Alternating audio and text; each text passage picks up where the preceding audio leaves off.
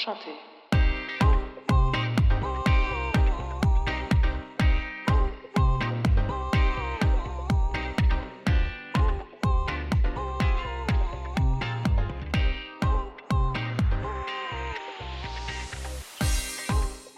Welcome back, Whitey Tidies, to the Two Tight Ends Podcast. I'm your co-host, Connor, and not with me today is Neil. Neil's not with us today, unfortunately.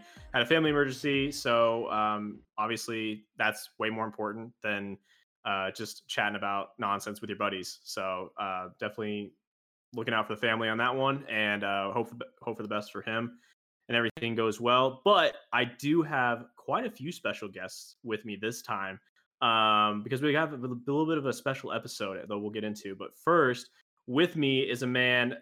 He is a self-proclaimed Brad Stevens. It's Brent Sullivan. Brent, how's it going, man? Hello.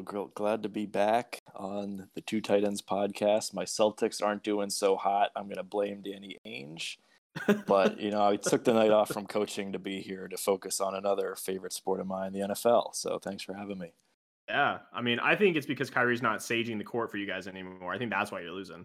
Yeah, that's true. We swapped Kyrie for Kemba, and it's not working out. No, cardiac Kemba is not the same, but not the same. And for the, I'm pretty sure first time ever, we've got Ben with us. Ben, what's up, man? Yes, hello.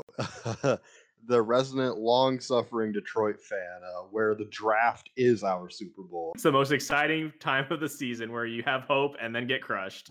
Yeah, where we're able to be like, you know what? That linebacker in the fourth round, he'll be the difference. Well, great to have you. Super excited for this episode. I guess I'll just kind of introduce a little bit, and then we'll have our next guest, but also one of our favorite producers, Darcy Connor, is on the podcast with us live tonight. But that's because we're going to do a little bit of a mock draft here. NFL draft's coming up, and we thought it would be fun to kind of have our own NFL draft and maybe throw out some garbage picks, see what sticks, just kind of have some fun with it, and maybe try to do a little bit of a prediction. But I'll let Varsity Connor to kind of take it from here and talk about what we're going to do. So essentially what we're trying to do here is we're going to go through a regular mock draft like you might see on ESPN or NFL Network, except we're going to put our own wonderful little spin on it, which I'm sure will produce nothing but the finest of content. So essentially what we're going to do here, we've each been assigned teams to draft for. Going to make those picks. I'm going to do my best Roger Goodell. We're going to have the draft music. If we could get a little demo of that, just so the audience knows what they're in for. Pipes. Ooh.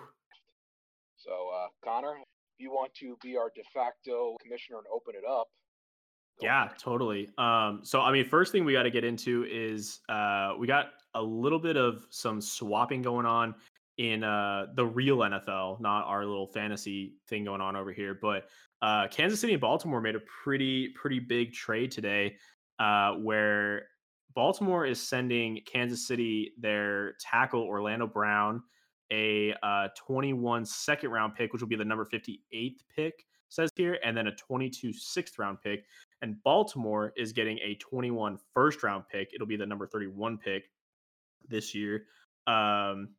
And then a third round pick, number 94, fourth round pick, number 136, and then a fifth round pick for next year. So they got a bunch of kind of sequential picks this year, one for next year, and Kansas City got a really good tackle and some more picks. So, I mean, I think it's a great, we were kind of talking about it, but this looked like a pretty good exchange all around. I don't know. Let me get some input from the boys here. Yeah, I like it. The Chiefs really need O-line. They lost their big key O-linemen this offseason. This leaves a hole for the Ravens at O-line, but they got the picks. Now they have 2 first-round picks, so I like it for both sides, kind of address needs. Because the Chiefs are like that one piece away, like clearly. Like they already have one Super Bowl. They were there last year. But now the Ravens also have the ability to get a couple other pieces that they might need, so I think it just works out for both. I was just shocked that there was actually a fair trade. Kansas City doesn't have to give up another first rounder, and pretty balanced overall. They get a second rounder back this year too. I mean, I think it was great for the Chiefs. They get their O-line. They don't have to give up a lot of draft capital, and the Ravens get 2 first round picks, even if they're at the tail end of the first round. Yeah, no, I totally agree. It's always nice to see kind of like a fair trade go through and someone just didn't get like reamed. I don't know. Makes you have some still some like some what's the word, like hope left in humanity in the world of sports. But GMs being nice to each other, you don't see it often.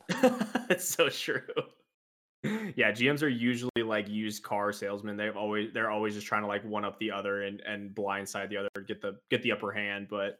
It was good to see, but I'm just excited to get into our draft. Honestly, I mean, I've got the number one pick, so there you go. All right, we ready? All right, Connor, what do we got? Oh crap, I forgot. I was supposed to be like typing and doing other stuff. I got distracted. Typical Goodell. Typical Goodell, exactly. Oh, sorry guys, I got distracted by something else. I was in my basement on my lazy boy. I think we all know where we're going here. I think we're going Trevor Lawrence, number one, going to the Jags. Whoa, is there a debate here? No. Well, the odds are minus 200,000, or was it 20,000? I think it is. I think it's pretty much set in stone. Okay. So it's set in stone, but one thing I do want to maybe discuss a little bit is Trevor Lawrence. Do you think he's a bust? Do we think he busts in the NFL? No. Absolutely not. What evidence is there that he is going to even be anything less than amazing? I mean, I don't think you could really find a wrinkle in his game. And granted, I know it's college, and granted he plays in the ACC, but still, I mean, there's doesn't really seem to be many areas concerned with him. I mean, I don't know why. I saw like recently some people were pulling the what does he love football card, and I'm like, I mean, clearly he's won some national championships. He seems to be doing fine for himself. I mean, just because he didn't do the proverbial I've got a chip on my shoulder, no one has ever believed me. Like, no, he's been good. I think he's even going to a doormat franchise like Jacksonville. I don't see how they can screw him up beyond repair. Okay, but let me ask you this. What's his rock, paper, scissors game like? Oh, God, are we getting into this before the Eagles pick? I mean, I was just going to make a joke. I think he's a paper guy. I was going to say he's going to go paper. He's 100% a paper guy. Going paper, yeah. That's awesome. Yeah, no, I don't think he's going to bust either. I'm just going to play devil's advocate here a little bit. And now these two people are not the same at all when it comes to like personality and off-field antics. But I think I just want to put out there, no one thought Johnny Manziel was a bust either. All evidence pointed to a superstar in the NFL. And we saw what happened there. They're very different. Manziel partied and was tiny and ran a lot, and Trevor's huge and got the big arm, can take and some hits. Yes. Yep. Yeah. And I kind of like this pairing with Urban Meyer. I know Urban's kind of old now and only succeeded in college, but I think he'll have some NFL success, honestly. Yeah. Okay. All right.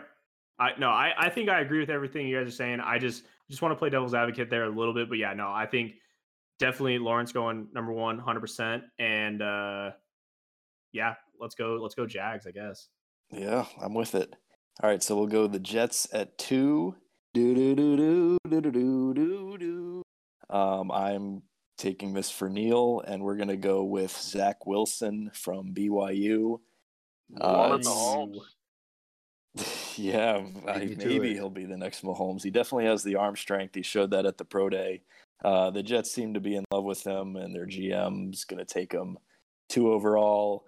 I think he has some bust potential, but I see why they're into him. You're really going to take Zach Wilson over Justin Fields right there? Well, this is what I think will happen. If I was the GM, I would go Fields. Okay. So, okay. I mean, it depends how we're doing this. I don't think it would be anyone besides Wilson at 2. I think he's going to be the second pick on Thursday in real life. So that's what I'll do. Okay. But guys, he wasn't a captain. Has anyone gotten Kevin Costner to call him to see if any one of his teammates went to his birthday party? I mean, that's a vital part of the draft process. True. I mean, I do kind of worry about the one-year success. They really only played Coastal Carolina. So that's kind of why I worry about the bust potential. But he got the arm. And I guess, the personality for New York, and they like him. So we'll see if it works with the new coach. All right, so we'll move now to 3 with the Niners. Connor, I think that's you. Yeah, I honestly, I looked ahead and I thought I was like on a break until the Bengals. So moving on. Well, this will be a big debate topic, I think. I think so too. This is the big pick here. I really. Okay, here's what I'm debating in my mind right now is like, do I trust Jimmy G to get the job done anymore, and I like give him some weapons, or do I draft his like backup / replacement? That's where I'm at. That is the key question. I don't know. What was it? Well, hold on. Remind me what his injury was. He had an injury recently. I think last year was an ankle, but he's been hurt every year. I mean, he tore his ACL like 3 years ago. Yeah, that's right. Because I was like, I couldn't remember if it was like a wrist or an ankle. You know, I wonder, I'm thinking if I'm the 49ers, I want a little bit more insurance. So I think I'm going to go Justin Fields here for the Niners. Nice. Yeah, that's what I had.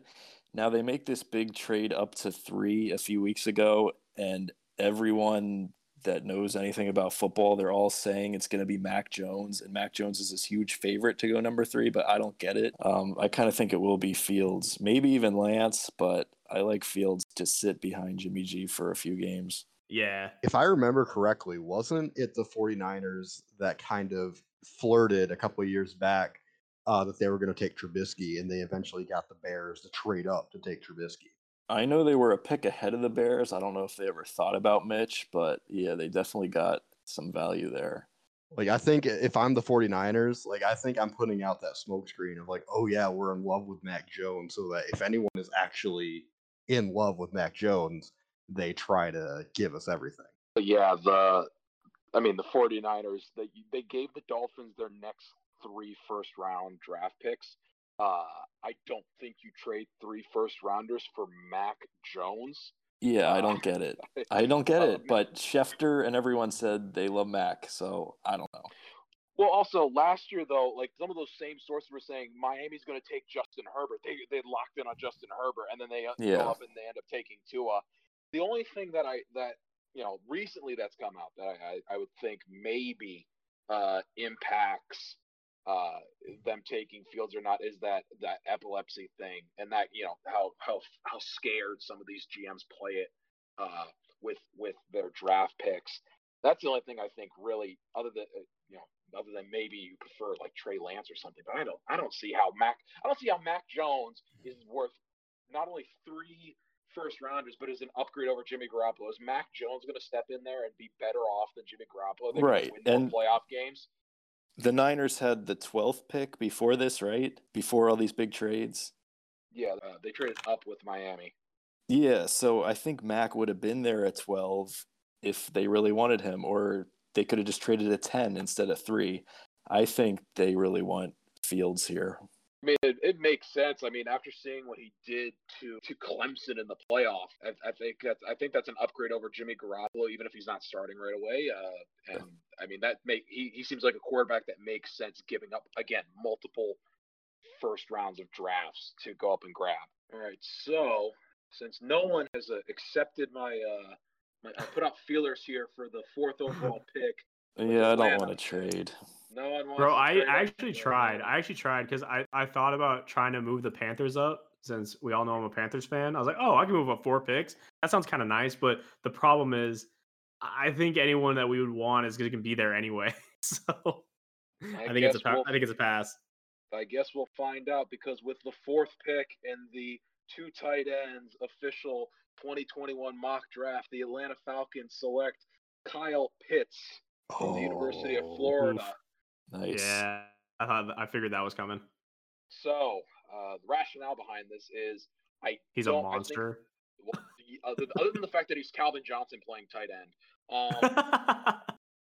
The other thing that went into this here was, I think the Falcons are kind of at a crossroad right now. They either need to commit to a full teardown and rebuild, or they need to give Matt Ryan a one last shot. Give him his best chance to go out and win. To try to maybe get them into a wild card spot, and maybe give him one last ride through. Again, I thought maybe they would trade down. I thought about trading down, tried to trade down. No one took it. So I think they just take best player available. They take Pitts, another weapon for Matt Ryan, Julio Jones, Calvin Ridley. I think if they grab a running back in the second or even the third round, I think their offense becomes dangerous again and not just a garbage time yards machine. I heard all the Matt Ryan like cap hits and the contract, and they have to keep him. And if you take Pitts, if Ryan leaves or retires in like 3 years, there's so much quarterback movement now. You can sign a guy in free agency, give him all those weapons, and probably still be fine. I don't think you need to use this pick on Lance or Fields if they're there. So I'm cool with Pitts, and that offense is really nice. Yeah, I could have seen going Pitts or even one of the wide receivers that's projected to possibly go ahead of him, but I love the Pitts pick, honestly. I was really hoping that Pitts would fall to Detroit, honestly, because as you said, he's like Calvin Johnson playing tight end, and the connection there, like having him and converting him to either a wide receiver or just having him play as a versatile tight end, like just fantastic. Like, he's a matchup nightmare. And I think they go tight end there instead of wide receiver because, again, there's only so many spots. I mean, you have Julio is your number one. Ridley's your number two. I don't think a Jamar Chase, a Waddle here are your slot guys. I mean, maybe you can make Devonta Smith a slot receiver, but I still think if that's the case, you're better off if you're Atlanta going and grabbing a guy who's, you know, the size of an NBA player to, you know, run over the middle of the field and catch balls and draw attention away from Julio and Ridley. Even the Falcons are never going to throw to Julio in the red zone for touchdowns because they just hate fantasy owners. Yeah, I think, like, depending on the team, like, yeah, like you said, I think Atlanta, like, they're a type of team where they would keep Kyle as a tight end. But I think if you were to go to, like, certain other teams, they might try to convert him to a wide receiver. Yeah, I think that's the challenge of how to use him. I think him with Julio and Calvin could be really fun there. And if they do need a third wide receiver, you can get him on day two or day three. All right. If we're all done with Kyle Pitts, the pick for the Cincinnati Bengals is in. Do, do, do, do, do, do, do, do. That'll never get old. With the fifth pick in the Two Tight Ends 2021 NFL mock draft, the Cincinnati Bengals select Penei Sewell, offensive tackle, Oregon. Yeah, I like this a lot. You protect Joe Burrow, give him a nice tackle. Hopefully he stays upright, doesn't get hurt again. They could maybe use another wideout, but you can get one later. Yeah, that was kind of my thoughts behind it because Devonta Smith is just like dangling out there for me right now because I don't know why, but I really like him, even though like I know he's small or whatever, like all the knocks against him, but man, he looks good. Or even Jamar Chase, like both of them are such a good pick here. I was going to say Chase played with Burrow and they had that huge year. So true. People are kind of talking about they reunite. That's true. Get that cool connection going. That's a really good point. But I think the concern here is what you just brought up is like, he dude needs a protection. Like he got knocked down a lot. He's coming off a major injury. Like, I don't know if y'all saw the uniform, whatever stuff. And you could see the giant scar on his knee from the surgeries. I mean, like it just looks nasty, man. Not fun. Yeah. I like this. Keep him upright. I think Sewell's the best tackle and get him at 5, be there for the franchise for the future. Yeah. But you're all forgetting something. It's the Cincinnati Bengals. They never do what's right. They have to go Jamar Chase here. They are going to go wide out, right? Jamar Chase sells tickets. And that's what I was just about to say. He doesn't need to stand. He just needs to huck that ball downfield and hope he doesn't become RG3 2.0. Sorry, that was what I was just about to bring up too. It's like, oh, but the LSU reunion sells tickets, and that's all people care about. So it's the sad reality we live in, but it very well could be the case. So if the Bengals, though, please protect your quarterback. He's really good. He really is. Just protect him. Do, do, do, do, do, do, do, do. And with the sixth pick in the Tight Ends NFL 2021 mock draft, my Miami Dolphins select Jamar Chase, wide receiver, LSU. Now, let me tell you, I am really, really torn on this pick. Not from a other position standpoint, because again, Dolphins have pick 18, and we can. And if Flores has proven anything in his tenure, he can make an offense / a defense run well with duct tape, Band-Aids, and super glue. So I'm not really worried about some of the other positions that maybe some other reporters or fans are worried about. My thing was picking what receiver is going to go to the Dolphins. Dolphins were one game away from a playoff berth, and part of the reason they got smacked in that game is their receivers couldn't get any separation. They were just kind of dominated. I think this pick comes down to ultimately which receiver Tua likes more. I know he has two Alabama teammates there in Devonta Smith and Waddle, but I don't see how, if Jamar Chase is there, I don't see how you pass him up. I think he provides the Dolphins with a true number one receiver. Can move Devontae Parker to play number two, which I think is a better spot for him. So I went with the best, in my opinion, the best receiver available to give to another weapon. I mean, yeah. I don't hate it. I just hate Miami. I'm just kidding. I have nothing against Miami, but I like ripping on it when Connor's around. Yeah, I like that pick. Really good wideout. And you guys need a receiver. And with Sewell gone, with Pitts gone, I think Chase is a good pick here. Yeah, because I know there was the whole discussion about whether or not is Tua the right guy? Do we need to find a quarterback in this draft? If you really want to give Tua the weapon to succeed, Jamar is the best case scenario to prove that he is the guy for Miami. We don't talk about the foolish people who are saying Miami needs to take a quarterback at six. That is ridiculous. Yeah. Well, you don't want a Kellen Mond? No. If they draft Trey Jones or Trey Lance or Mac Jones, I'm getting them confused. But if they get Mac Jones here, now that's an Alabama quarterback we can get behind. Stupid people. Just recreate the Alabama QB room from 2 years ago. What could go wrong? Alrighty, so we got next is 7, the Detroit Lions. We're gonna defer to Ben for that. And where are we going here in Detroit? All right, so over the past couple drafts, I think Detroit sports in general have this issue with just being boring. But the Lions, they have a new GM, and they have a new head coach in Motor City Dan Campbell, who might be insane. Absolutely, jury's still out on that one. I think that they're going to try to pick something with some pizzazz, someone that can add something immediately day one. And I think for that, they want someone with a track record of success, and they're going to take Devonta Smith. There's some conversation about Jalen Waddle versus Devonta Smith, but I think, I don't know, Devonta Smith has the Heisman. I know there's some knocks about him for his size, but you can't knock his skill. And I think that's what they're going to be looking for at this position. I like it.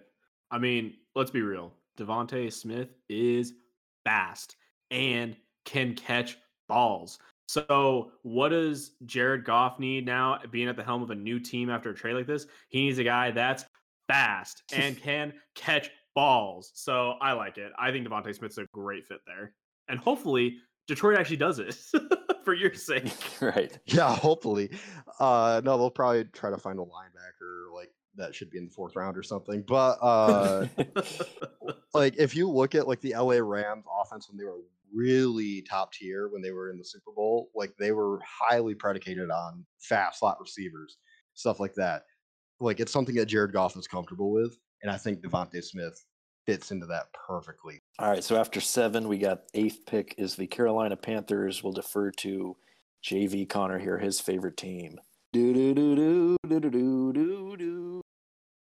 I wanted Commissioner Varsity to announce it. So get here. So with the 8th pick in the Two Tight Ends 2021 NFL mock draft, the Carolina Panthers select Trey Lance, quarterback, North Dakota State. All right, so let's get into it. I know this is also somewhat of a controversial pick, especially being a Panthers fan. I I was really debating in my head. One, actually, there was three things I could have gone here. I thought about going and grabbing that like third top wide receiver, Jalen Waddle, and adding some more weapons to the receiving core because can't go wrong there. It would have been nice to have that. I also thought about taking Micah Parsons, the linebacker, because I don't know. I just feel like that's where the Carolina defense is lacking the most. Like we went out, we got like the linemen, we got the edge rush, we got the cornerbacks and the safeties and all that. Like we in the last draft got a ton of defensive pieces that have been working out very, very well. But linebacker, I feel like, is a little sparse right now, especially when you have Thomas Davis Sr. They didn't re-sign him. Luke Kuechly retired.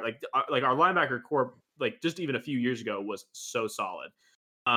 But I'm just gonna say it: Teddy Bridgewater is not the guy, and I think the Panthers are realizing that. So I'm grabbing Trey Lance. He looks amazing. I've seen some of his pro day workouts or whatever, just on Instagram and stuff. He looks great. Come to Carolina. Let's bring him in. I like your take there. I mean, originally when I was looking through some of these mock drafts, I didn't think Carolina would take a quarterback there because I think they might try to oversell themselves on Sam Darnold, one of my least favorite quarterbacks. But looking at the guys available on the board, I don't know if Micah Parsons is maybe the guy for Carolina.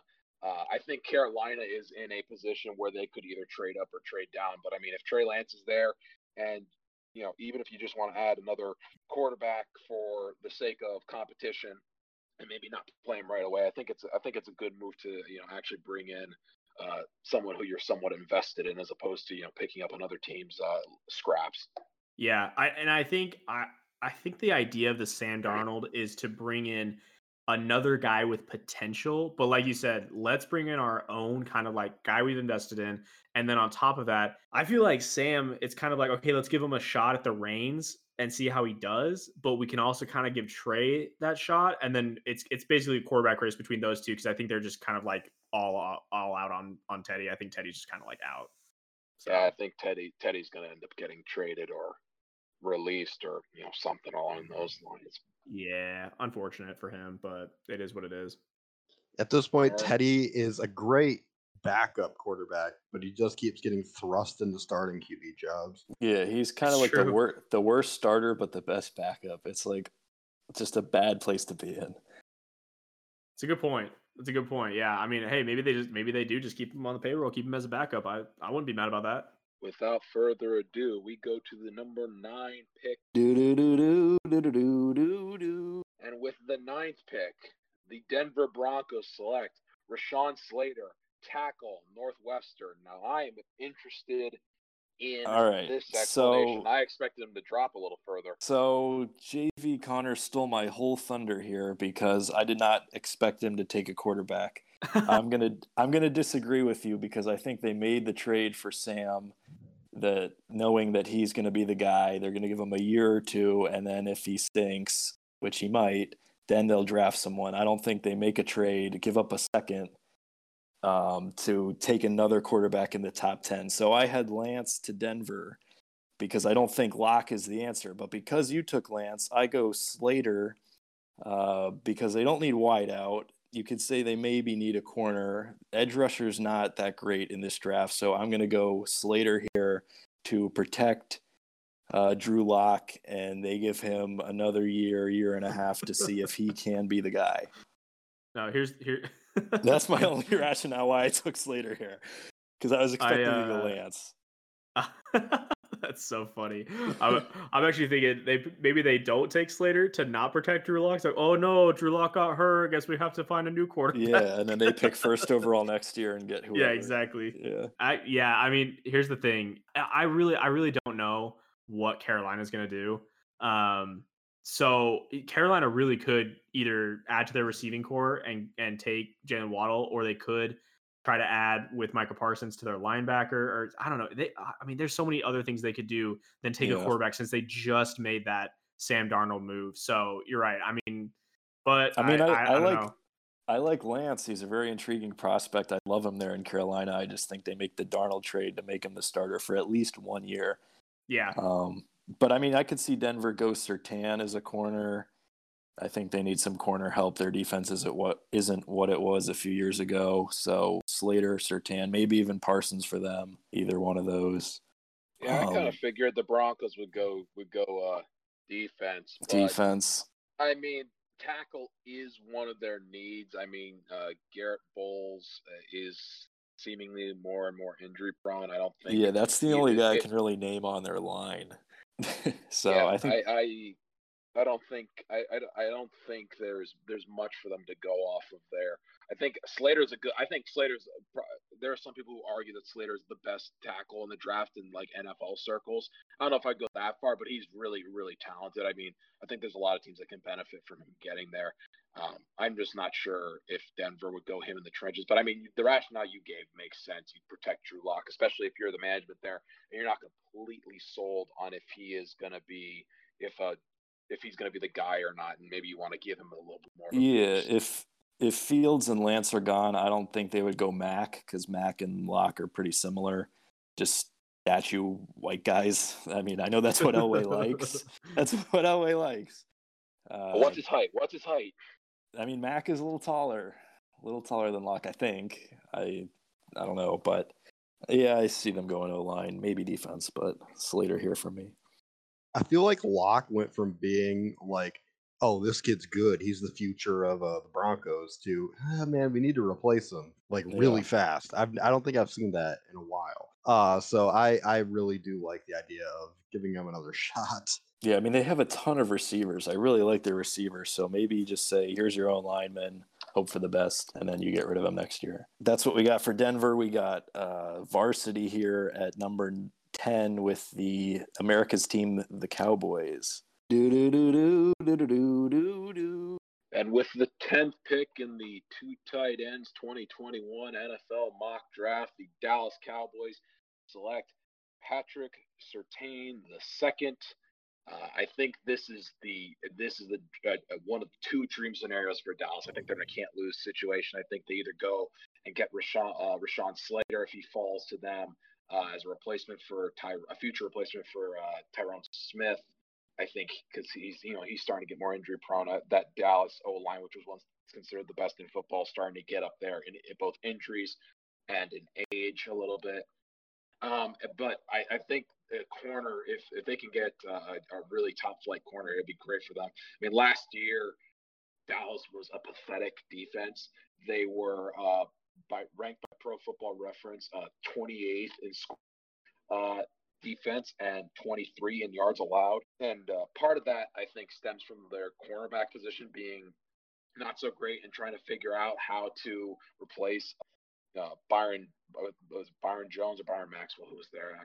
I'm blanking. Byron Jones was there because then he went to you guys. Yeah, Byron Jones. Okay. So they might have had Maxwell for a year after Seattle and Philly. I don't know. But yeah, but replacing Byron Jones, I think it was an issue for them. And I think if they can get a top flight corner here, it'd be a start to rebuilding that decimated defense. Yeah, I had Surtain here.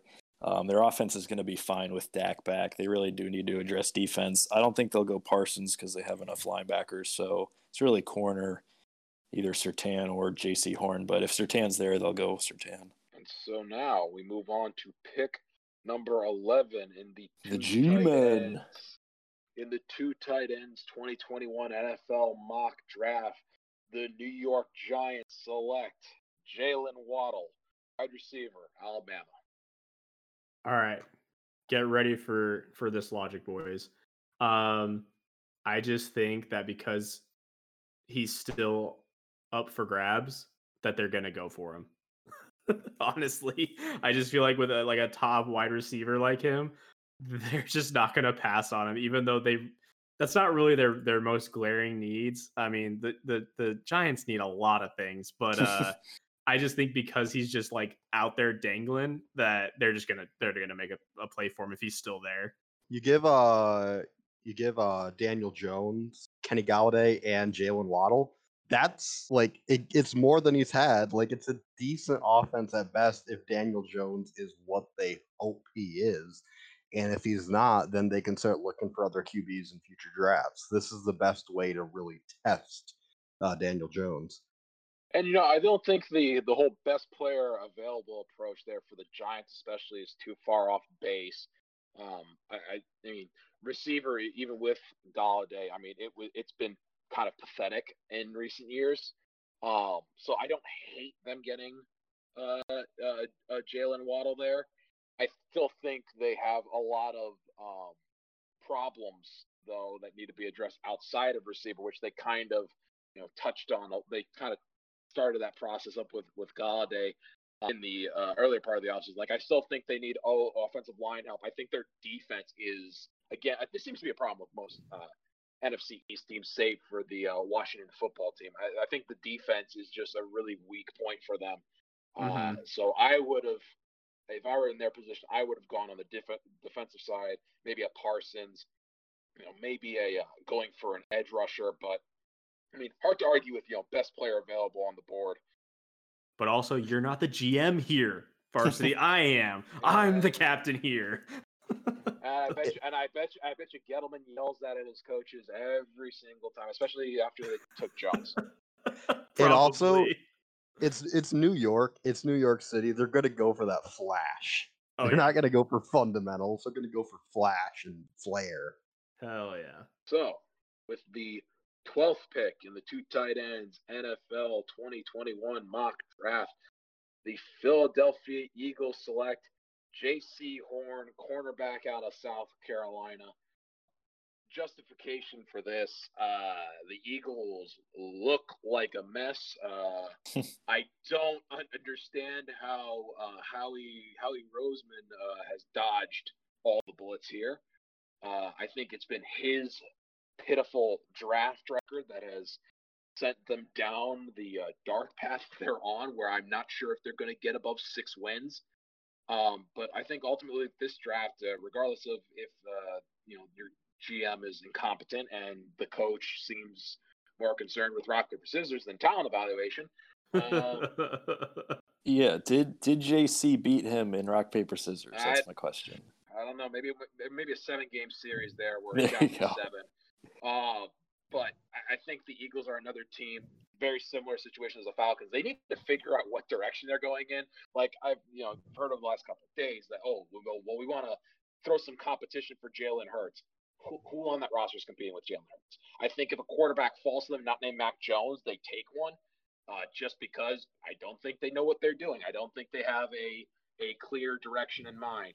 I could also see them taking a Jalen Waddle if he falls to them, just to give Hurts some weapons if maybe you do actually trust him. But they have a lot of needs, offense and defense. I think their receiving core needs work. I think their defense needs work. I think their offensive line keeps getting older and older, and there haven't been really good substantial replacements that make it hard for any quarterback to thrive there. So I kind of went with Horn because he was the best corner left. I think, again, in the NFC East, I think defense is lacking among those teams, minus the Washington football team. I think they get a cornerback to at least somewhat protect themselves against some of the other teams. Yeah, I like Horn here. Connor took the last receiver, so you kind of have to go corner here. And Howie loves his J's. He loves Jalen Reagor, Jalen Mills, Jalen Hurts. So JC kind of fits that. It's pretty funny. I went to school in Philly, and I have friends that are big Eagles fans. And they're like, yeah, we just keep drafting Jalen's every year. So Howie loves his Jalen's. So I like Horn. They need corner. They need receiver. So take the corner. I like I'm curious though, because you said the best corner left, but Caleb Farley's still on the board. Farley's there, yeah. I mean, it's either him or Horn is the second best. It's tough. But the J, you have to take the J. So. You have to take the J, so it works. Go ahead. Here's the weird thing. So I've gone through so many mock drafts and player rankings and stuff like that over the last month, and I would say a fair majority of them have Mr. Farley, the number 1 cornerback. of the class. But, you know, when you go and you look at these mock drafts and stuff, I always see him falling like 20. So I don't know what the disconnect is there. I don't know if teams are afraid because he sat out the season because of the COVID precautions. They want to jeopardize his career. Yeah. I don't know. I think the Eagles are definitely a team right now that will buy into that. Oh, we don't know. We got to go with, the next best thing, which again, not to knock JC Horn. I think he's a good defensive back. When I see so many, there's a lot of experts are saying like Farley is the best defensive back in this draft. And all of a sudden, you see him going in the 20s and 30s. You kind of wonder, okay, well, what's the disconnect there? Yeah. I either see that take where I see that take where he is the best, or I see him as the third best corner. There's like no in between. So I don't know. But we got the Chargers next here at 13, and you guys have just been stealing my thunder. This is like when you're in the fantasy draft and the guy before you always takes your picks, because I had Horn to the Chargers and they need a corner. So instead I have to go Micah Parsons, and the Chargers get a linebacker. They don't really need D-line help. They have Ingram and Bosa, so we'll go linebacker here with Parsons to LA. I don't hate it, but I think the Chargers are in a similar situation to the Bengals in that their young quarterback needs protection. And I think when you have offensive tackles there, like Darisaw from Virginia Tech. Darisaw is massive. He's a big boy. And if you need protection on the line, I mean, he's just right there. I think if there were any other draft, he'd be considered a top, like in the top 10 for an offensive tackle. But again, he's going up against Slater, who's really good, versatile, and right. Sewell, who's been touted as the best tackle for the last 2 years. But I think Darisaw to the Chargers for me makes more sense because I think they go and they protect Herbert. Parsons is a good player. So yeah, the top corners are gone. Edge rusher isn't great, and they don't need it. So yeah, Darisaw or Parsons really. So we got 14. The next pick is the Minnesota Vikings, and we got JV for that pick. That's right. So I went with I hope I'm saying this right. Kwity Paye. Yeah, Kwity Paye from Big Blue, man, from Michigan. Big Blue. He, I mean, he's a monster. So why wouldn't I take him? There you go. And according to Darcy Connor, that's one of the biggest needs for the Vikings right now is edge. So I thought, why not? If he's still on the board, I think I gotta take him for old Skull. But here's the thing. Yeah, I don't know the Vikings that well and their depth, so I'm just going with it. That's fair. No, I like pass rusher here. It pays good. I think it fits. I mean, the Vikings now for a while, I think, have tried to find a true edge rusher to really replace when they had a Jared Allen, and they've had moderate success there. Paye is he's a good solid edge guy, and again I think the Vikings are in a position where they're not fully set into a rebuild. So maybe doing something to try to just complement those like last few openings on your team to kind of fill in the blanks would be smart there. I mean, I'm looking at his career stats at Michigan. Last year, he had 2 sacks. 2019, he had a strong year, 6.5 sacks. He's decent pass rusher. But again, from the Vikings' perspective, I think it's just about finding like maybe the one or two pieces you have that you think are really your weak points. And if it doesn't work this year for the Vikings, you've got to blow that up. They can't keep treading water. I don't know. I think Cousins' deal got to be up soon. I mean, they have Cook. Yeah. They have Cook and Jefferson if they want to bring in a young QB. The Vikings' defense used to be really good, and last year was just awful. So any way to address that, they were the number 1 defense like 2 years ago. Yeah, they were pretty elite. That. And last year they gave up like 40 a game. Yeah. So I mean, I'm cool with edge rusher here, and like Varsity said, just address any need you can with whoever's on the board. So that's Minnesota at 14. We'll go to New England at 15. This is a big point of intrigue for me, probably for a lot of people, and we'll go to Ben for this pick. Okay, so I always feel like the Patriots draft usually starts in like the fourth round. Yeah. But we'll see what I do here. Personally, I think like they're going to be looking at so their most success comes from a immobile quarterback. So I think they might try to replicate that.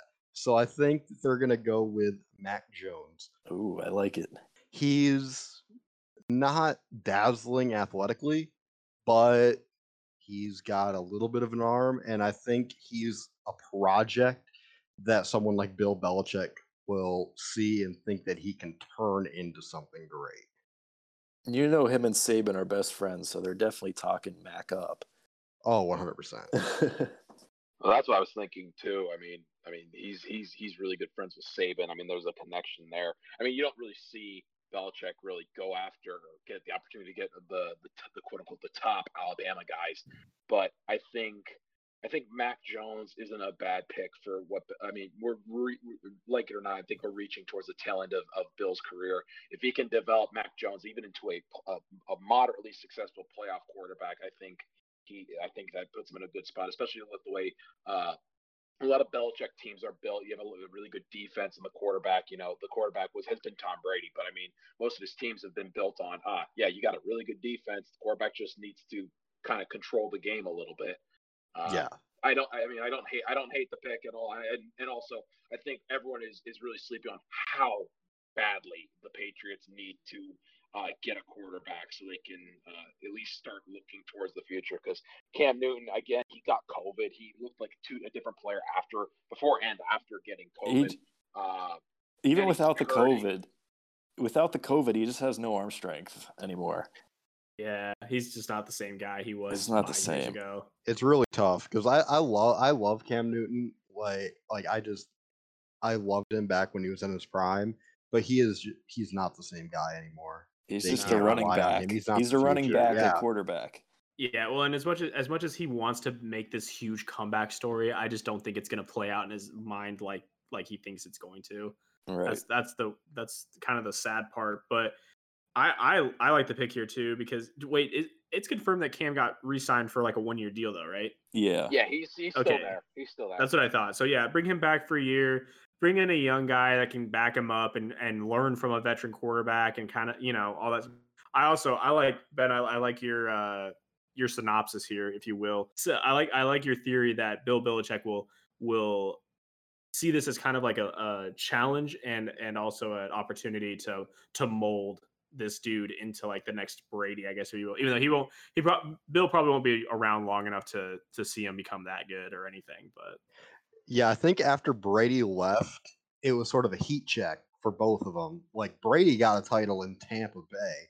Now, Bill Belichick is going to be sitting there like, oh, now, okay, who can I turn into a serviceable player in the NFL? Look to the Rolodex of relatively unathletic players, Mac Jones. Yeah. There you go. Yeah, I like this. If they could get Mac at 15, that's great. I personally think Mac's going top 10 to somebody, and I really think the Patriots are going to make a trade to either get in the top 10 or, like Ben said, just get out of here and move back to the fourth round where they belong. So I don't personally see them staying at 15, but I think they might end up with Mac one way or another. Like, if they stay here, I think they try to take Mac, or they try to turn this first-round pick into 15 fourth-round picks. Yeah, that's what I'm kind of thinking. I just don't think Mac will last this long. Another team will jump them, but we'll see what happens. It'd be cool to see Mac go to New England. So that's the 15th pick with New England. We go to 16 with my favorite team, the Arizona Cardinals. And we are going to take Caleb Farley, the cornerback from Virginia Tech. With Horn and Surtain off the board, we need to address corner, and we'll go Farley, the third-ranked corner, to address that need. I don't think we'll go running back. We signed James Conner. I don't think we'll take Najee Harris. O-line's been actually okay, but Patrick Peterson The longtime Pro Bowler is now gone. He's in Minnesota, so we need to address cornerback, and we're going to go with Farley here. I love that pick for you guys. I think that is a phenomenal pick. If again, I am of the belief that Farley is one of the best corners in this draft, and if Arizona can get him at 16, I think that's a good start to rebuilding your defense. I'm not fully committed to Mr. Clinsbury as the long-term answer at coach, but me neither. Regardless of if he succeeds or not, I think that's a good piece for that defense, especially since a couple of years ago that defense, that secondary in particular, was maybe not widely recognized as one of the best, but it was really good, really solid. Yeah. And, I mean, they signed J.J. Watt, so D-line's okay. Linebacker's decent. They got Isaiah Simmons from last year. He should make an improvement. Buda Baker's at safety, so it's really just corner. And if Farley's here, they need to get him. Pretty much got everyone else, so. I mean, offense is okay. We got Hopkins, signed Connor, so. I just feel like Arizona is becoming this random magnet. I guess it is, because all of a sudden it's Hopkins. You got Kyler Murray. They signed AJ Green too. It's like these young guys with a lot of potential, and then these like old veterans over the hill that used to be like phenomenal. Yeah, so for whatever reason, Arizona's just drawing everyone. So why not? Why not get a really good cornerback here too? Yeah. It's a fun team. I love the idea of everyone just flocking out there, hanging out at Arizona State, partying, and then playing football on Sundays. I know. I think I might be a low key Cardinals fan this next year. Oh, basically, I'll always root for Panthers #1, but I may have to back up the Cardinals this next year. Yes, sir. Oh, you want your random Cardinals stat of the day that I got on NFL Reddit? Of course. The Arizona Cardinals are the only active NFL team that are undefeated at home in the playoffs since 1970. Wow. Common era. The only active NFL team. They are 5-0 at home in the playoffs. As long as we play the Packers, guaranteed dub. We own Aaron Rodgers. Aaron Rodgers. We even went to Green Bay and beat Aaron Rodgers in the regular season with Josh Rosen. That was one of the wins with Josh Rosen, and that was the game that got McCarthy fired. So we own Green Bay. There you go. We now interrupt that Arizona Cardinals hype train to bring you the 17th pick in the Two Tight Ends NFL 2021 mock draft. And with that 17th pick, the Las Vegas, not Oakland, almost said it, Raiders select Christian Darrisaw, who I am actually kind of shocked has fallen this far in this draft. But hey, good thing comes to those who wait. So JV, take it from here. Yeah. So I actually decided to, while other picks were being made, I actually decided to be a good GM and go into the depth chart, see what we need. And I mean, guys, Las Vegas has 1,000 tight ends for some reason, but when we're looking at tackles, we're just kind of picking at scraps there. So tackle is definitely one of the biggest needs. Varsity identified that when he kind of put this whole thing together. And then after going and looking at the depth chart, yeah. And then, I mean, from watching him / having you guys kind of talk him up, Darrisaw, I think, is the best pick here. He's a monster, and he's going to protect Derek Carr, even though I don't know if Derek Carr will be in Las Vegas for much longer. But there's no quarterbacks that I would I would want to take at this point either. There's really no one on the board in the top 50 anymore. So I guess there is Kyle Trask, but I think they would rather go for Darrisaw here and just kind of invest in protecting their future quarterback, because Derek Carr is just the most average quarterback you can get at this point. I'm also not convinced of the Derek Carr John Gruden marriage. It has seemed to be on the rocks since he got there. I just think the only thing keeping him there is the fact that Gruden has time and time again not been able to go and get a QB. Or a decent QB to replace him, and so much so that he signed the Peterman to be the backup. And Marcus Mariota's there. Oh, well, he exists, I suppose. But I mean, that's pretty much how the Raiders QB situation is. Yeah, it exists. It exists. No, I mean, Mariota exists more so than the Peterman, but I don't know.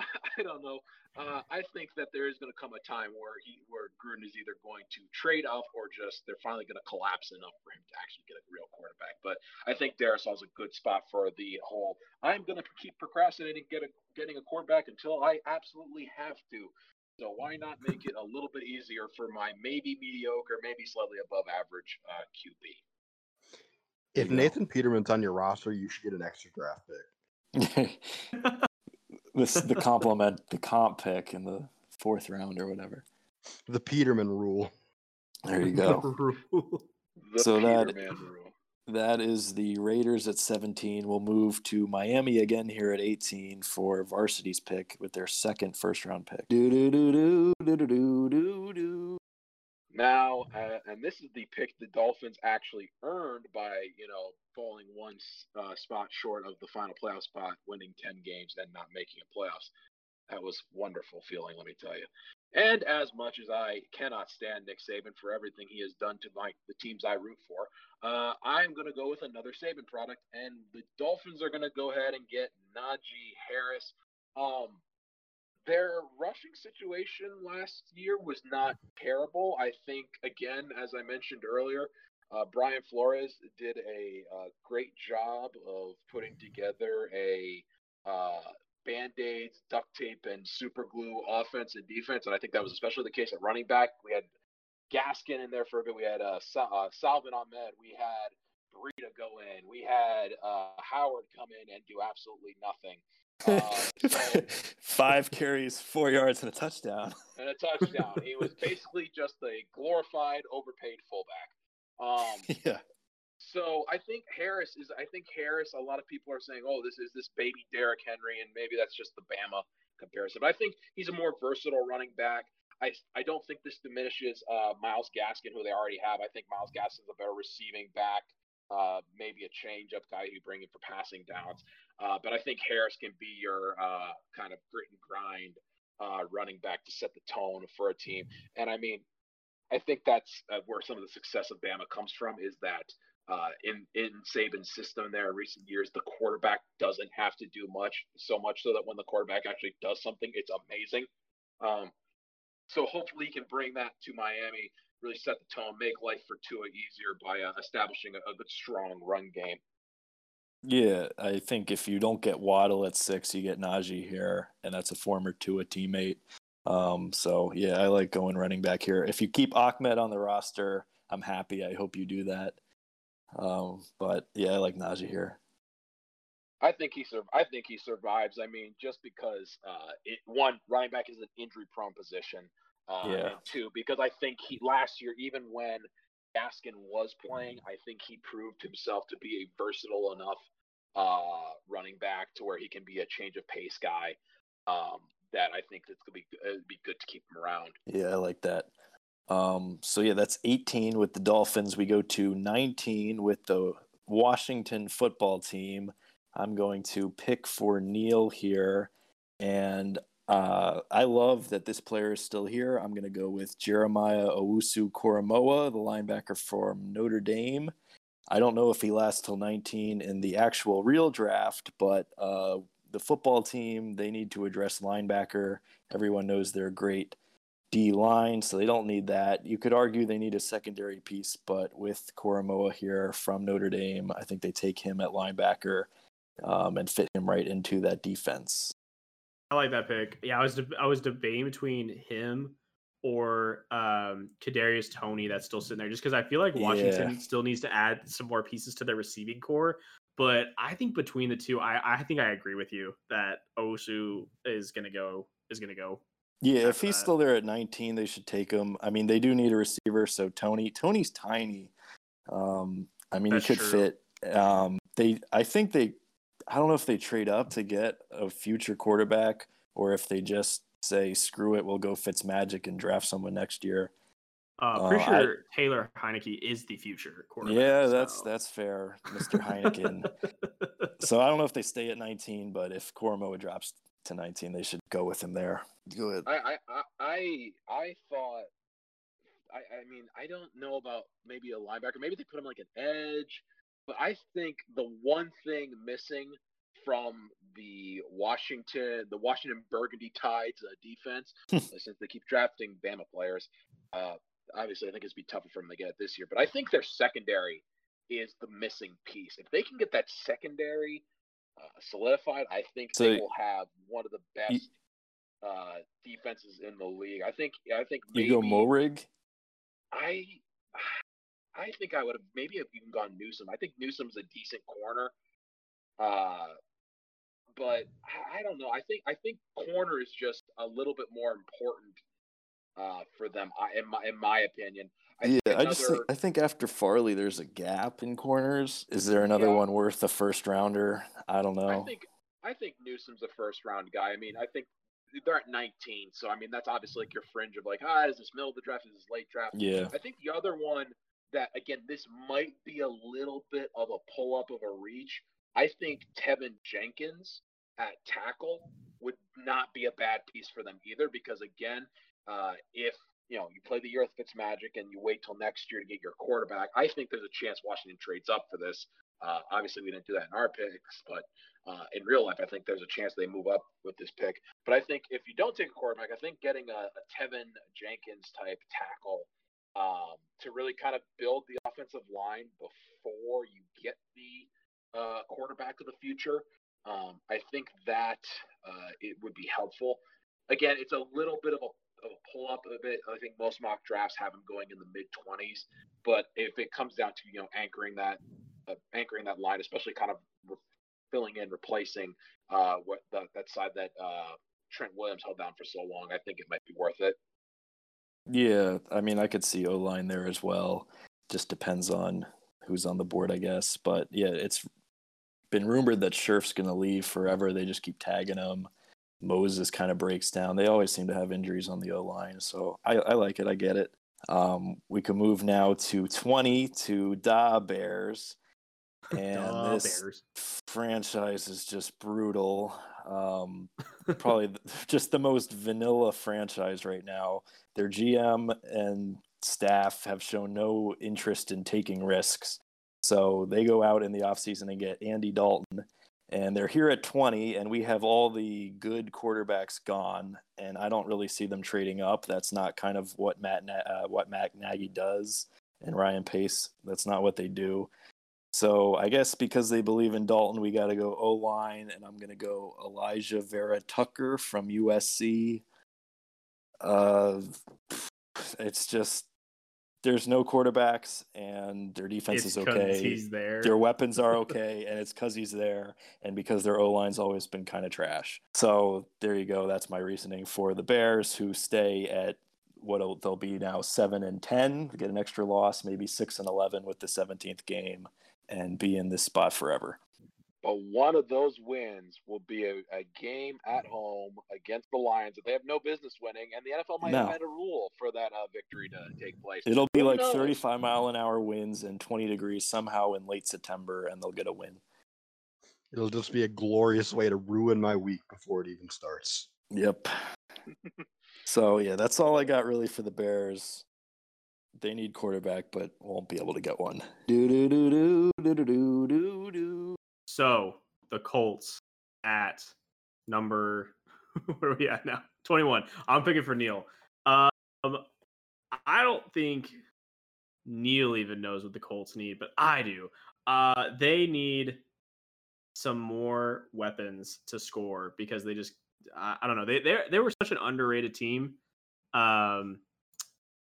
this last season. I feel like they flew under the radar. And, as I'm saying, they need, I don't know. It's late, and I really don't know what they need here. Okay, here's what I guess this is what I'm debating between. I'm debating between going for, is it Rousseau out of Miami? Yeah, somebody Rousseau. Picking? Or Rousseau? Yeah. No, he's still there. He's still there. Okay, so. I could get behind that. Okay, either Rousseau or Tony, only because I just feel like they need way more in their receiving core. Like T.Y. Hilton had such a bland year, even though they were a good team and they had a great made the playoffs, like all of that. They need more help in the receiving corps. And you know Pittman's not getting the ball because he won't give up the jersey number. Yeah, exactly. So they need another receiver. You know what? You sold me. It's Tony. There Tony go. Is going to Indy. Tony over Bateman. All right. I'm not my team. Over who? He said Bateman's he's another top receiver. Oh, yeah. Or even like, I think I even like Rondale Moore over Tony, but hey, that's my opinion. Yeah, it is your opinion. You could keep it yourself. yeah. Kadarius Tony all the way to Indy, baby. As we say when we're playing 2K, hey, not my team. Not my team. When I play Connor in FIFA and I get like 3 red cards with the other team, you know, it's not my team. I'm just playing to play. The Colts always strike me as a team that is like one piece away from being the best. Always. Doesn't matter what the piece is. It's just constant. And I think, like, honestly, giving their is Philip Rivers still there? No, they got Wentz. No, he retired. No, it's Carson Wentz. Oh, that's right. Yeah. Carson Wentz. Oh, yes. Okay, so if you want to give your potentially busted QB his best chance, you give him a good receiving core, and I think Kadarius Toney helps bolster that. Yeah, I like it. All right, so we'll go with the 22nd pick, the Tennessee Titans, another AFC South team right after the Colts. And to be honest with you, I'm kind of concerned about the Titans. They lost A.J. Brown they still have A.J. Brown. They lost Corey Davis and Janu Smith in free agency, and they didn't do anything to address it. So if you think Derrick Henry had a lot of carries before, this is their whole offense. They are kind of still in a weak division. We don't know what the Colts will get out of Wentz, so they could still get in the playoffs. But you look at this offense; it's not great. It really is just Henry and Brown. So they have to go with an offensive weapon here. I will go Bateman now that Tony is gone. I debated Freiermuth, the tight end from Penn State. He's probably the top tight end prospect after Pitts. But I am going to go with Bateman here. They address the need at wideout, but really any wideout I'm cool with at this spot. They are an interesting case study of, oh, yes, Ryan Tannehill typically does well when he is surrounded with stellar weapons. What if we took his weapons away and didn't replace them? And didn't do anything. I think they need to have a really big weekend, because they just signed Josh Reynolds, and that's really it. I looked at this depth chart, and they just have no weapons. We'll move now from the Titans to the Jets. This is the Jets pick for Jamal Adams. They pick here at 23. I think they are obviously in the second stage of any team who has ever experienced Adam Gase as their head coach. They are now in the picking up all the pieces because he jettisoned all the talent. So, with that being said, there's just a lot here. They have Mekhi Becton, very good tackle last year. They added Corey Davis. So, there's some receiving threats there. I think this is either a pick to bolster us the secondary, because all of a sudden the AFC is full of really good quarterbacks. Their own division, they have to face Josh Allen, Tua, and whatever the Patriots throw at them. And the Patriots will find a way to beat them. So I think I'm kind of torn between getting a tackle here or going and getting a cornerback. And I'm thinking I'm going to lean. Man, I don't know. I want to hear you guys' thoughts here. I'd like to hear some input on the Jets before I make my final. I don't really know who they have at corner, so I would lean secondary. I know Trayvon Moehrig is pretty good, so to see him here at 23, I'd probably take him. I think, I think I'm going to stick in the secondary. I think I'm going to go with Greg Newsome out of Northwestern. Okay. I think he's one of those cornerbacks, like the next tier down. I think he's still a first-round talent. Again, maybe a late first-round talent, but no one has ever accused the Jets of being particularly skillful at the NFL draft. So I'm just going to go with Newsome. I think it's a good. It fills a need. Maybe not the best pick. Maybe not the best pick for an immediate impact. Maybe he kind of grows into the role. But I think they go defense to kind of try to counter some of those newer high-powered quarterbacks that are coming into the conference. Yeah, I like it. Any way to help Zach Wilson on either side of the ball, I'm cool with. So that's 23 with the Jets. We'll go 24 with the Steelers. And this is going to be a fun pick. We're going to make a splash here. And we're going to take Travis Etienne from Clemson, the running back. Whoa. They choose to not re-sign James Conner. He goes to my Cardinals, and they could not run the ball at all last year. I don't blame it all on Connor. I hate Randy Fiechner, their offensive coordinator. They made Big Ben throw the ball 50 times and just throw it about 2 yards per attempt. So I think there were some games they didn't even try to run the ball. But Etienne is a beast from Clemson. A lot of people know him. He'll be a popular name. And I think he fits well here with the Steelers. They still got Snell on the roster, so they could even split carries if they want to. But that's my big pick here with Pittsburgh. They have some other needs, but knowing Pittsburgh, they'll probably go with a skill position player. What do you think about that? I actually like it a lot for the Steelers because I agree that they definitely have a real need in the run game. And maybe it's more of a need in the coaching staff. But that being said, we don't control that. So we just control players. There you go. I think I'm going to butcher this last name, from Georgia, the edge rusher. Ojulari. Ojulari. I think they lose Bud Dupree, which, one out of every five Steelers fans was assuring me that Bud Dupree was the reason why their team blew the undefeated streak, why they couldn't beat the Browns. It was because Bud Dupree got hurt, and Bud Dupree was a life force. And then all of a sudden, in free agency, Bud Dupree's no longer there. I think they kind of go back to more of their defensive roots. I think they go edge rusher here, or maybe even an offensive lineman. A lot of reports are linking their tackle Villanueva to the Ravens now. They do need some O-line. It used to be really good, and Pouncey retired, so they need help. Yeah, and especially in the division they play in, where you're going to have to play Myles Garrett. Right. Twice a year, you're going to have to play the Ravens defensive line, which is a solid one. Again, in the AFC, you've got some decent pass rushers there too. I would think maybe offensive lineman or an edge rusher. But that being said, the Steelers have been kind of treading between not really contending, but still making the playoffs consistently, still looking like they're a good team, just not translating that postseason success. So maybe getting an Etienne to help an aging Ben Roethlisberger helps them in the long run. I just know they always, in these high rounds, take players they might not need, and they take the fun players. They're always going to take a wideout in the second round, whether they need them or not.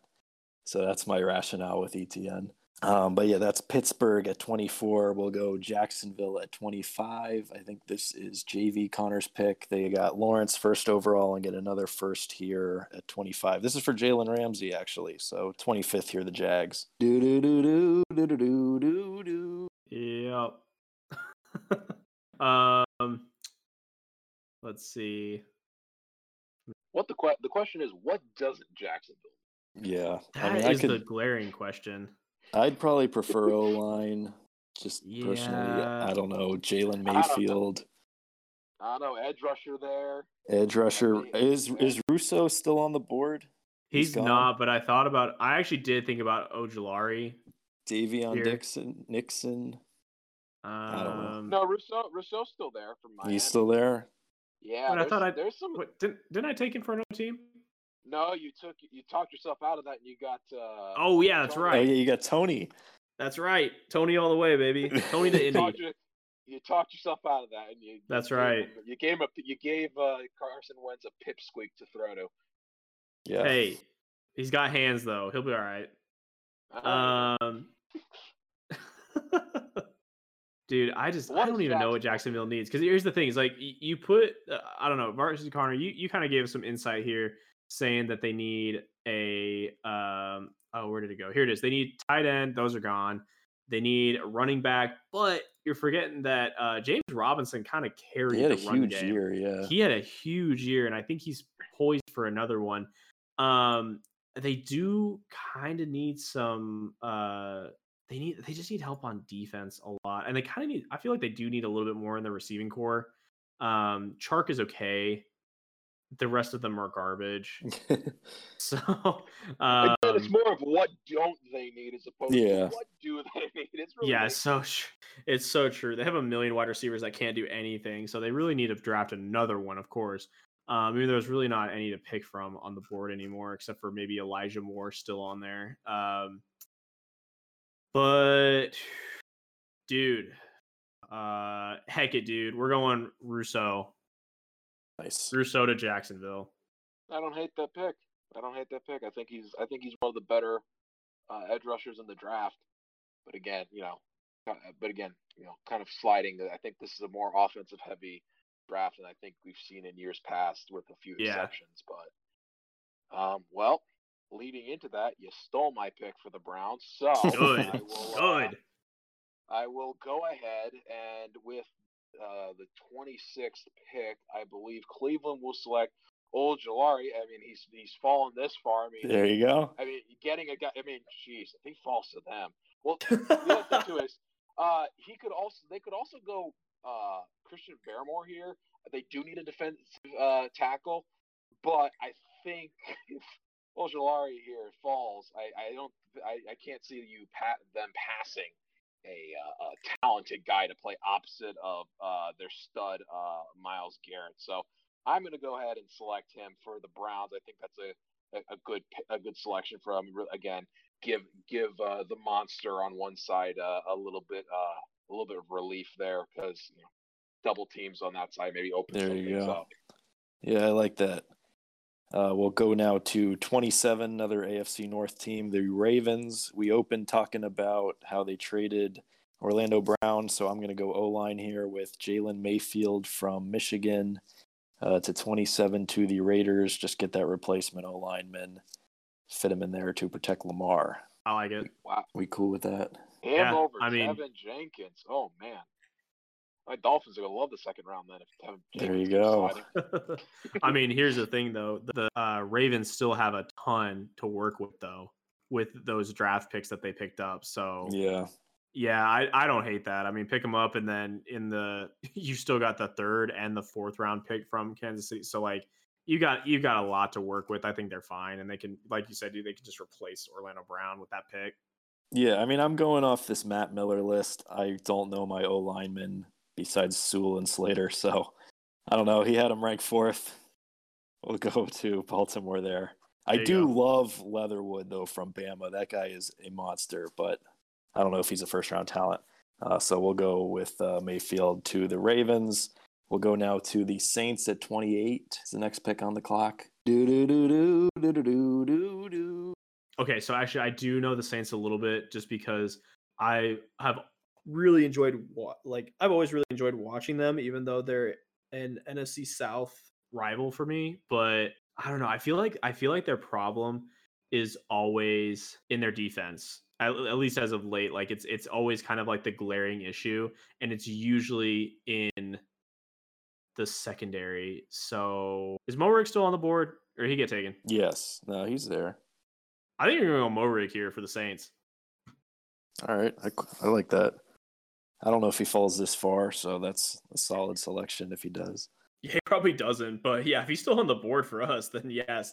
But we're to the Saints, man, because I just always feel like the Saints have issues with their deep. I mean, they've had some great people on defense. Like they still have Cam Jordan and who's the linebacker? I can't think of his name right now because it's too late and I'm really tired. But I know that they have some good talent on defense, but for whatever reason, that's always like their weakness is defense. Yeah. So, yeah, I say bolster up Moerick. We got Ben here, 29 with the Packers, your division rival. What do you got? All right, so the last draft, the Packers drafted Jordan Love because they expected Aaron Rodgers' way out, and then he turned around and had a fantastic season.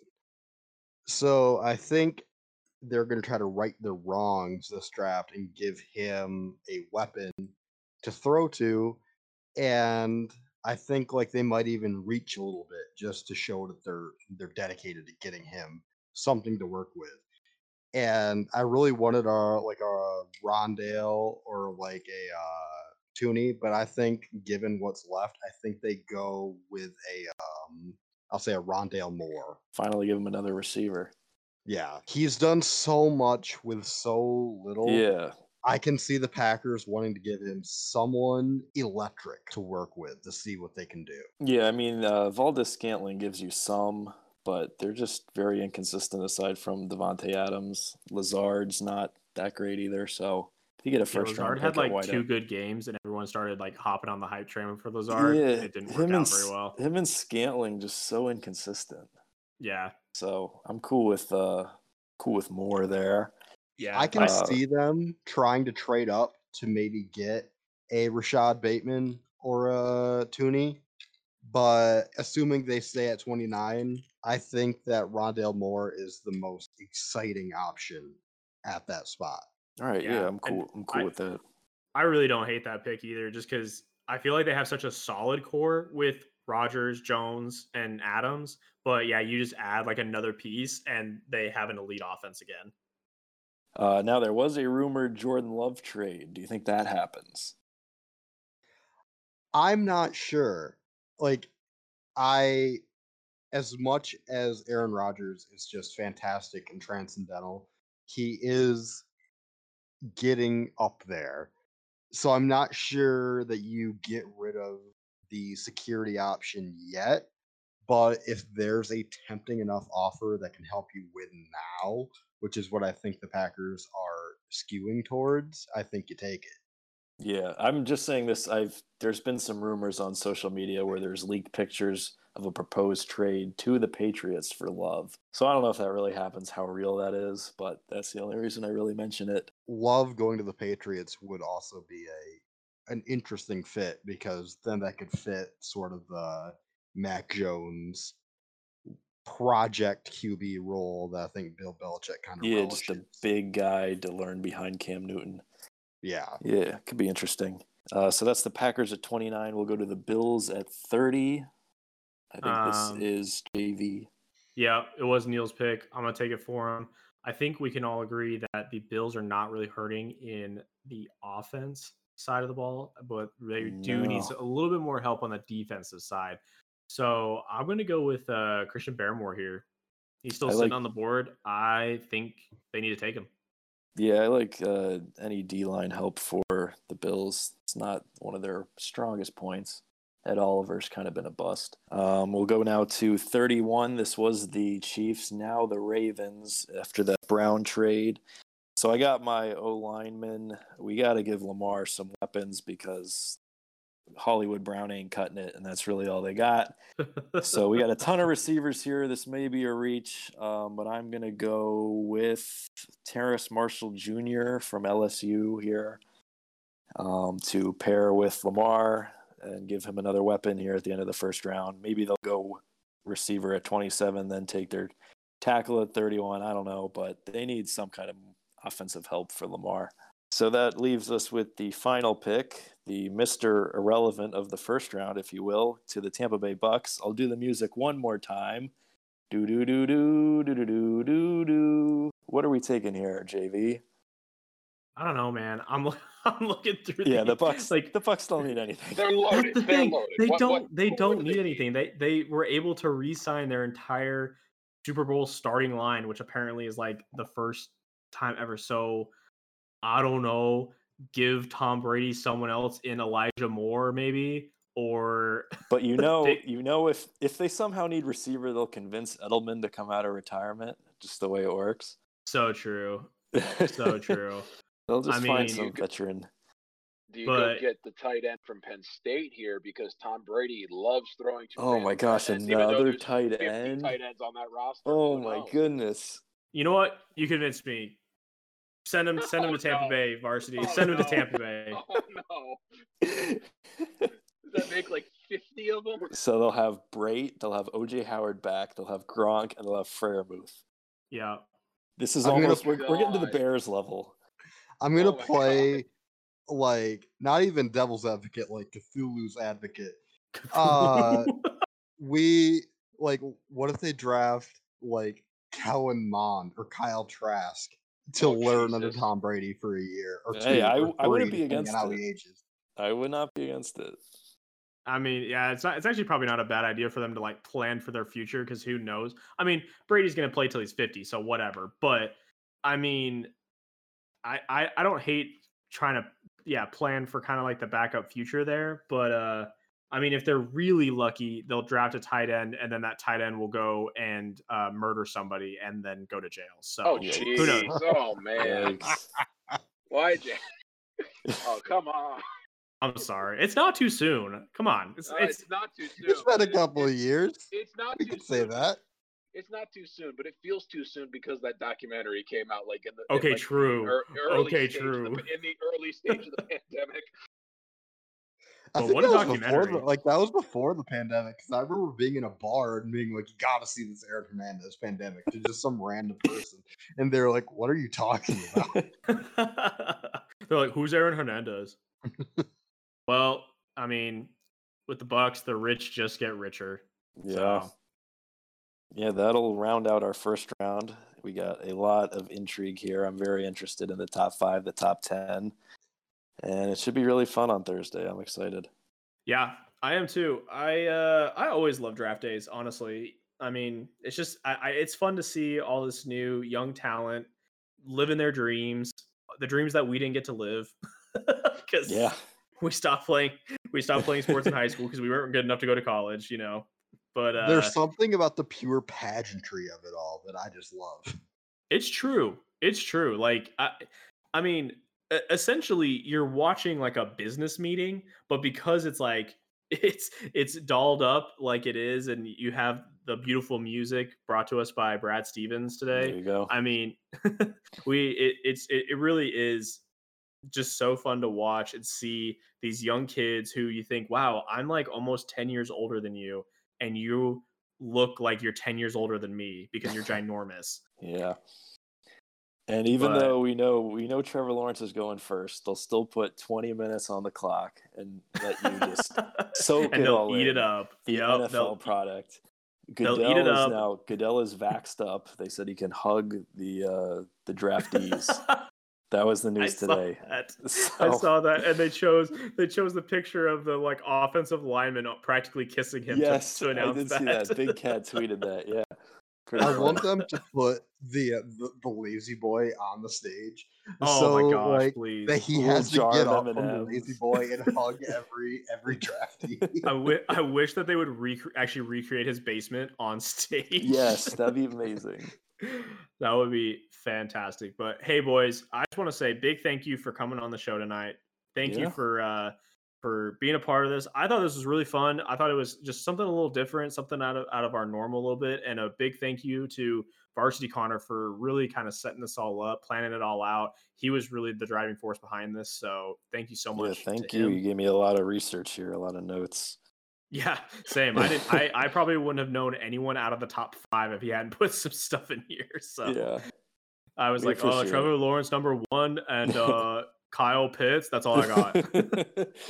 Yeah. So big thank you to Darcy Connor. We always appreciate the work that he's putting into this, but especially for this night to happen, because it was a lot of work. But anyway, we will. I think that's going to do it for us. Obviously, we finished the first round, so everyone be sure to go follow us at the Two Tight Ends social media. That's Instagram, Twitter, Facebook, and we're going to start trying to post on the YouTube channel more. But everything is at 2. That's the number 2 Tight Ends, and we will. We'll see y'all guys next week.